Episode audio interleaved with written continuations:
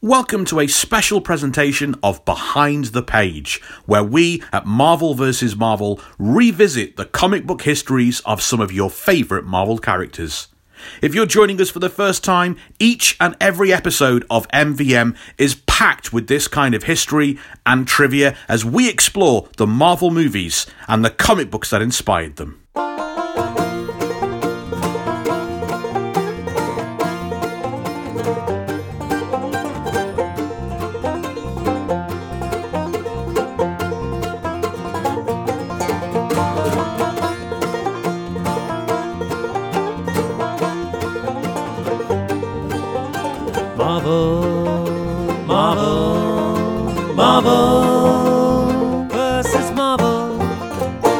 This is going to be the definitive the definitive take on on the symbiote and on venom. The whole thing the, the, three episodes we're going to cover this iconic change uh, in in the costume will and and it, it, the symbiote and venom it all really starts with i mean this is the first time i can think of this happening in anything we've ever looked at it doesn't start with a comic book writer or a comic book artist. This starts with a comic book fan, a young comic book fan named Randy Schueller from Norridge, Illinois. Ooh.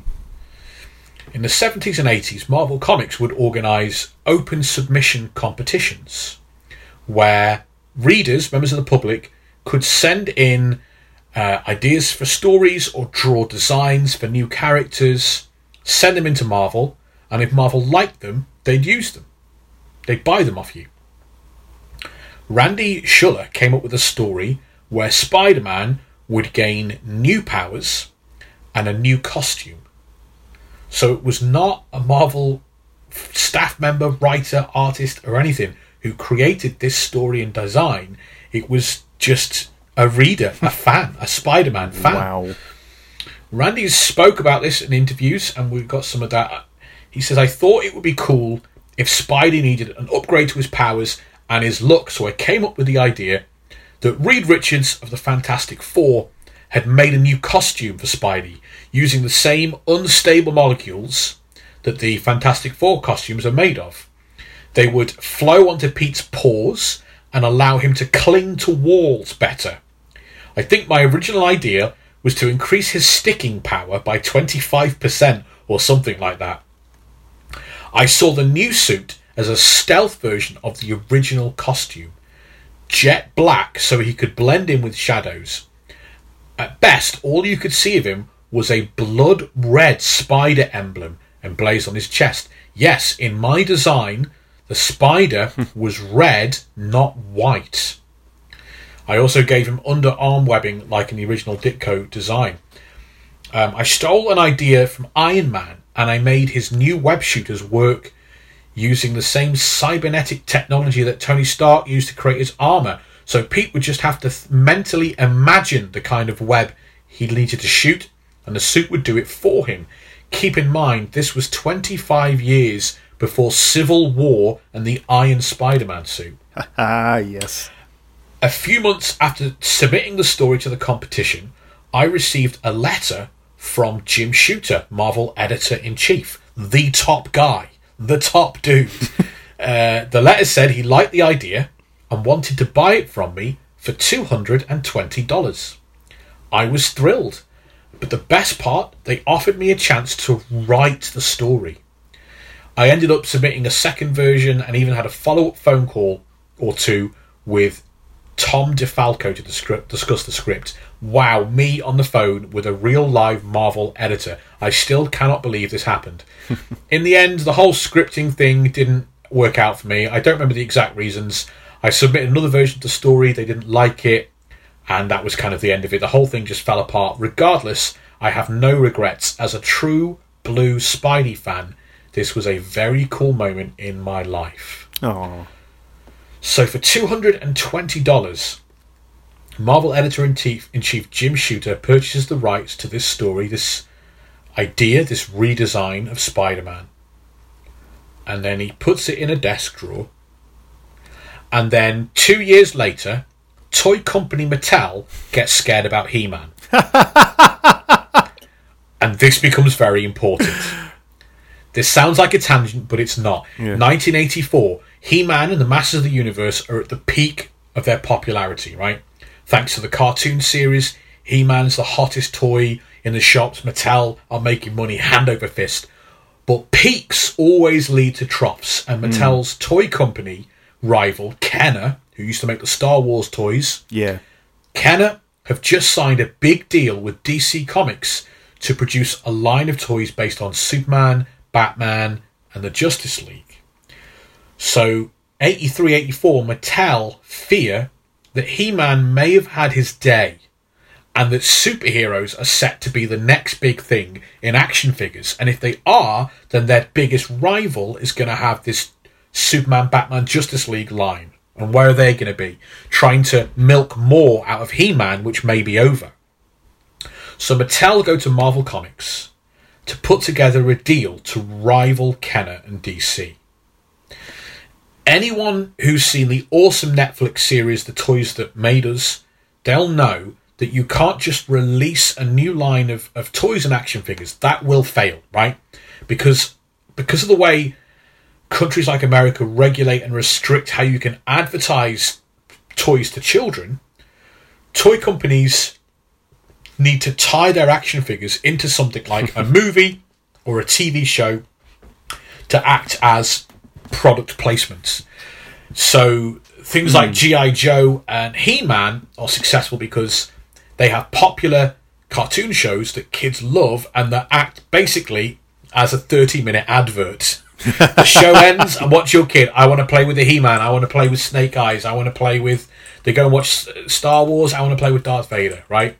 So Mattel goes to Marvel Comics to set up a deal to create a new line of toys, but only if Marvel stage a comic book event that will create a lot of attention.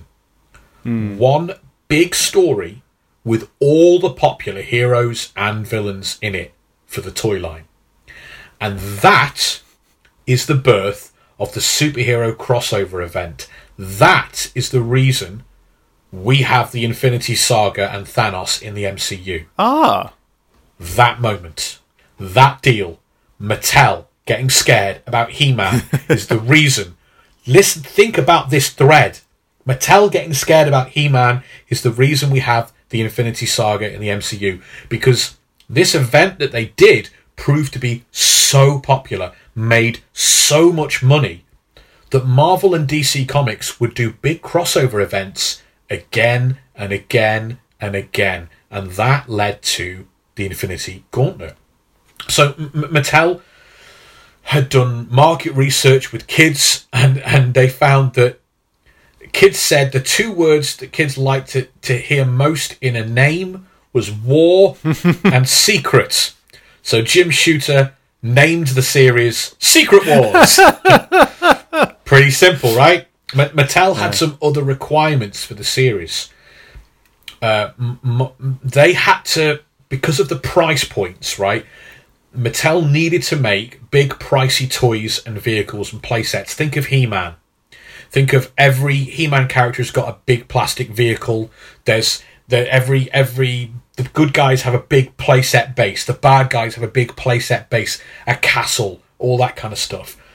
So Secret Wars, the Marvel comic, has to feature uh, the toy line has to feature a range of these. So the, the comic book series has to feature vehicles for superheroes and a series of bases and headquarters. Essentially, this becomes Marvel Comics doing a version of He-Man. Yeah. There we go. All of the characters get teleported to this like desolate, bleak desert world.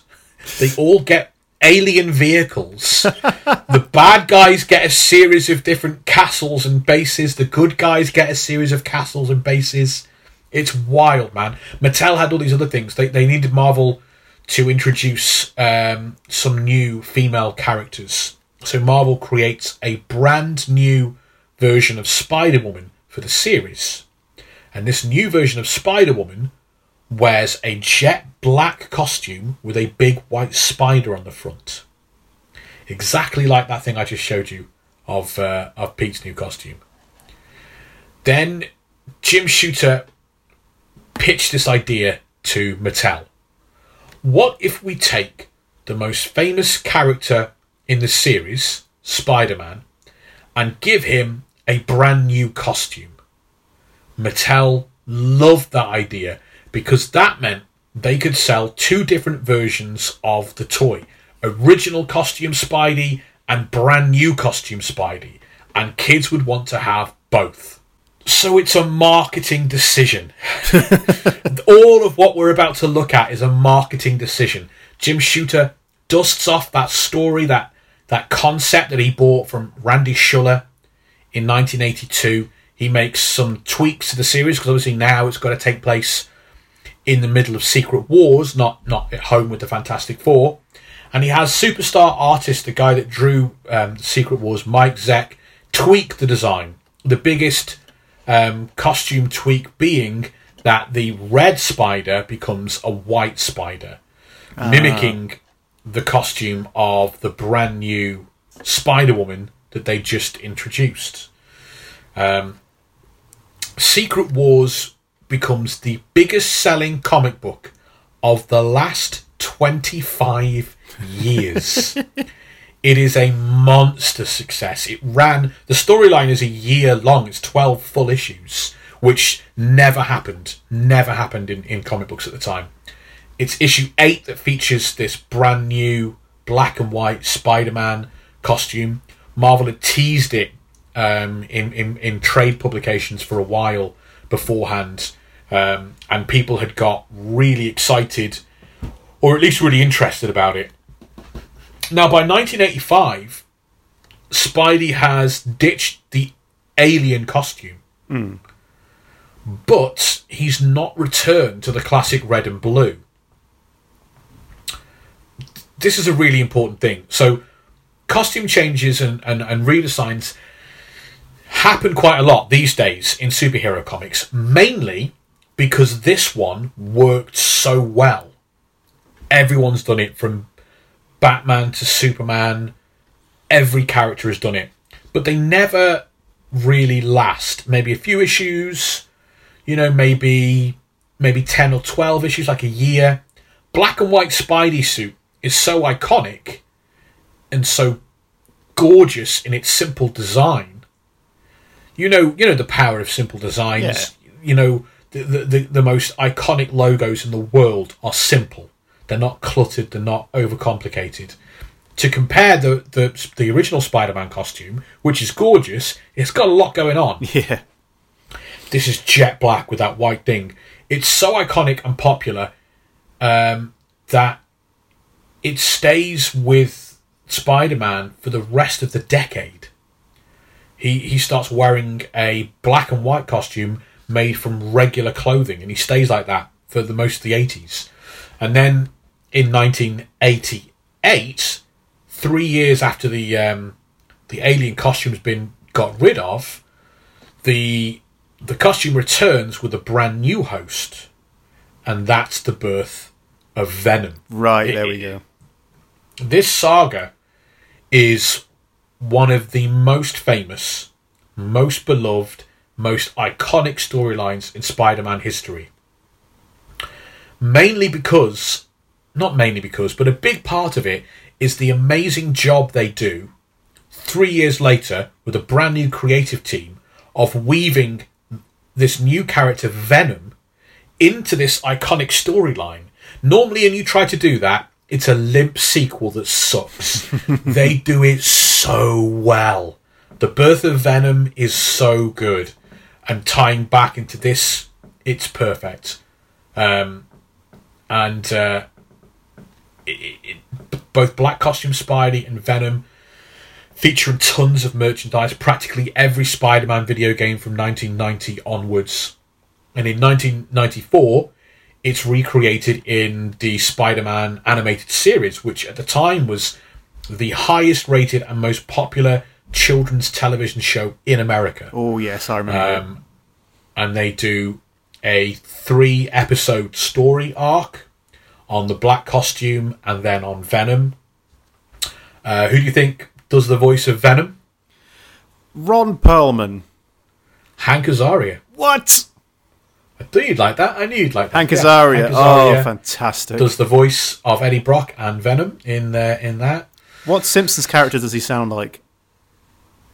I don't think it's. I mean, I, I, I don't think I, didn't spot it sound like any of them I personally. Ah. But you might have a different opinion.